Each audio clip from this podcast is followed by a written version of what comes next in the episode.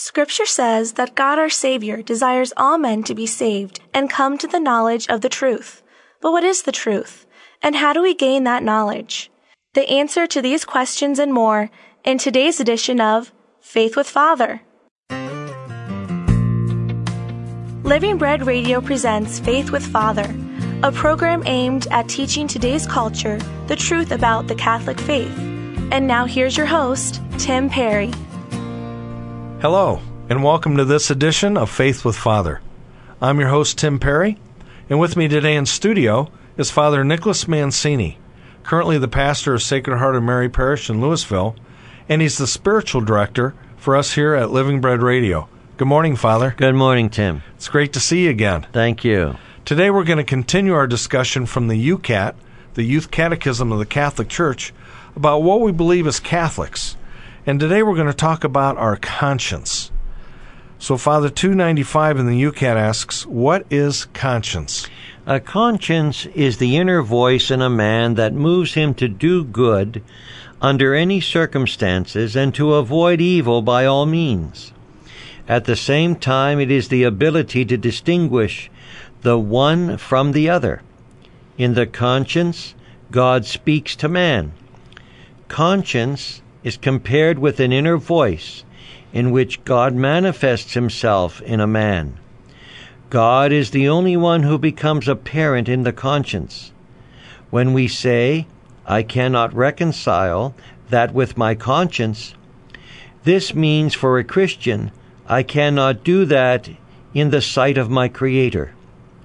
Many people have gone to jail or been executed because they were true to their conscience. So it's important to have a well formed conscience so that we can determine what's right and what's what's wrong. Yes. So today in 296 it says can someone be compelled to do something that is against their conscience? No, one may not be compelled to act against his conscience provided he acts within the limits of the common good. Anyone who overlooks the conscience of a person, ignores it, and uses coercion violates that person's dignity. Particularly nothing else makes man more human than the gift of being able personally to distinguish good from evil and to choose between them. This is so even if the decision seen in an objective light is wrong unless man's conscience has been incorrectly formed, the inner voice speaks in agreement with what is generally reasonable, just, and good in God's sight. Okay, this next question, 297 Can a person form his conscience? I think once again, let's take a look at what the Second Vatican Council has to say about this. In the formation of their consciences, the Christian faithful ought carefully to attain to the sacred and certain doctrine of the Church. For the Church is, by the will of Christ, the teacher of the truth. So, there now the Council is telling us that in the formation of our conscience, we ought to look for the Church for guidance. And the Church gives us this guidance. And as we point out here, can a person form his own conscience? Well, yes. In fact, he must do that. The conscience, which is innate to every person endowed with reason, can be misled and deadened. That is why it must be formed into a fine tuning instrument for acting rightly. And the church gives us all of these guides and helps to do that. And I think we pointed some of those out uh, last time. You know, the, the commandments, the sacraments, uh, the precepts of the church, uh, doing good, living the Beatitudes, the corporal, spiritual works of mercy. All of these things form the goodness of our conscience because they are good in the eyes of God. And we know how the devil tries to take what is good and turn it into evil, uh, you know, by breaking God's commandments, stealing, murder, uh, adultery, uh, not going to church, missing mass, uh, swearing, cursing. All of these things the devil will try to tempt us with to form a bad conscience and to say, oh, all of that church stuff is no good. Follow me. You know, do what you want to do. You don't need rules.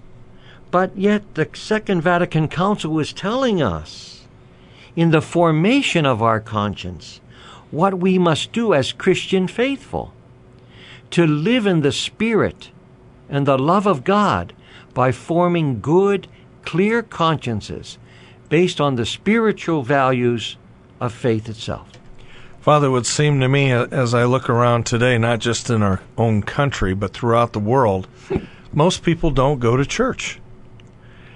And I've heard a lot of reasons, uh, particularly from people who I know pretty well, and their comment is, I don't need to go to church. I don't see why I should go. Mm-hmm. And what would you say to somebody if they would say that to me? How should I answer that? What do you have better? What do you have to replace going to church? What do you feel is better than not going to Mass? Is it better to stay home and brood over something that, you know, happened last week? Uh, do you feel comfortable staying in bed? Uh, what what turns you away from God and His church? I think we have to look at the source, and nine times out of ten, the source is excuses. Oh, I get nothing out of going to Mass anymore. Uh, the Second Vatican Council said, oh, you don't have to go every Sunday. Self interpretation becomes evil because you're turning something good into evil. The Second Vatican Council never said that. The Second Vatican Council, in fact, encourages us to be spiritual people, living instruments of faith, going to Mass, practicing our faith, living it, becoming evangelizers unto others, forming good consciences in the Christian realm in the light of the documents of the Church, and to live faith actively. So sometimes people look for excuses and sometimes they trap themselves in their own excuse because they just don't know what to say or how to answer. Mm-hmm. Another good example is uh, recently the popes had made some remarks about abortion and other issues. Yes. And unfortunately, the media, as you use mm-hmm. the word, self interpreted it, and they tried to take the pope's words and turn it around like uh, the, the church has changed its teachings, for example. Right. And the church has not changed its No. teachings. And in fact, our Holy Father, Pope Francis, was emphasizing that not that we shouldn't follow rules. Yes, we need to follow the rules, but his point was to take into consideration the person, to put the person first, and to have compassion and love for the person. And, and and again, go back to that old saying to hate the sin and to love the sinner. Right. So again, uh, the media has taken it upon itself to misinterpret our Holy Father's words, and I think a lot of people do that today. They don't think they need to go to church because they have their own way of loving God or their own way of worshiping God. But as you pointed out so beautifully, is we can't get the teachings of the church unless we go to go to the church and go to church or talk to a priest. Right. We can't get that from the world. We're certainly not going to get it from the media. Mm-hmm.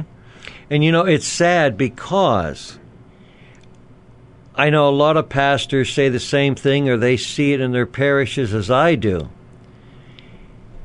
Sunday morning for religious instruction classes, parents will drop their kids off,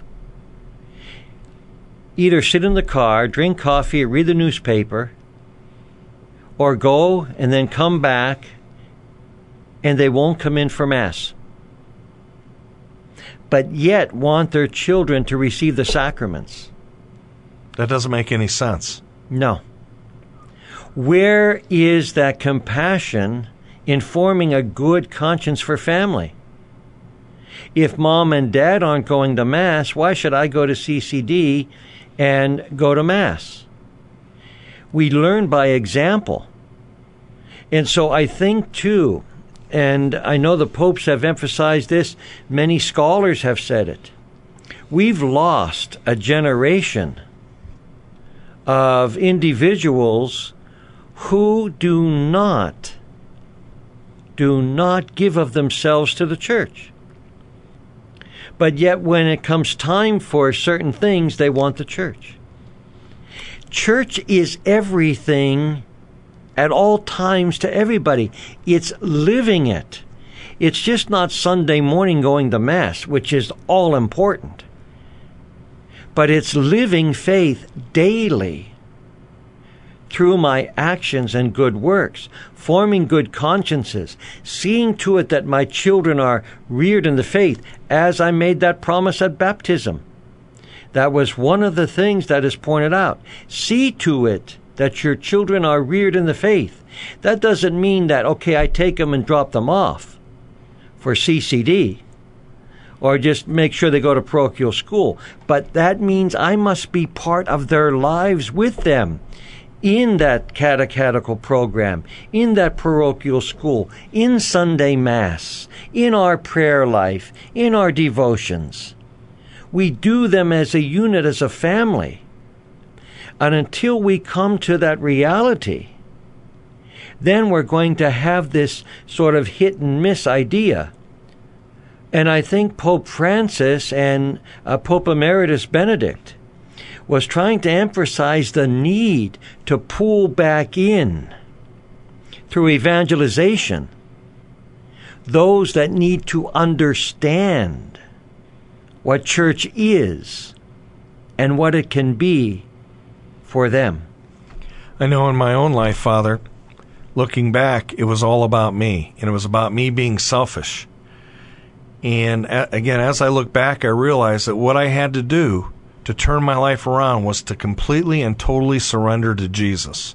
Once I did that, not only could I put God first in my life, but I could go to Mass every week, and eventually I started going every day in an effort to not only put God first, but to ask the question mm-hmm. Is what I'm thinking and saying and doing pleasing to God? Is what how I'm living my life is it pleasing to God? And then that can carry over into everything else that I do. Yes. That is so important. And once we understand that and form good consciences in faith, then the reality of people coming home will be seen in the love that they will learn again in Christ Jesus the Lord. Well said, Father. And it's important that we know what the Ten Commandments are. Take the test, say the Ten Commandments, look them up online, and see if you're right. There you go. We've been listening to Father Nicholas Mancini from Sacred Heart of Mary in Louisville. Thank you, Father, for sharing those thoughts with us. This has been Tim Perry for Faith with Father and Living Bread Radio saying, God loves you more than you can even imagine. Bye for now.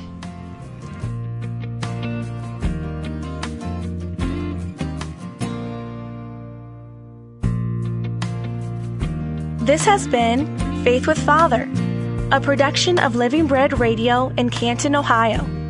For an audio archive of this program, log on to livingbreadradio.com and click on Faith with Father. If you have a question or comment about today's program, email us at askfather at livingbreadradio.com. And join us again next time for another edition of Faith with Father.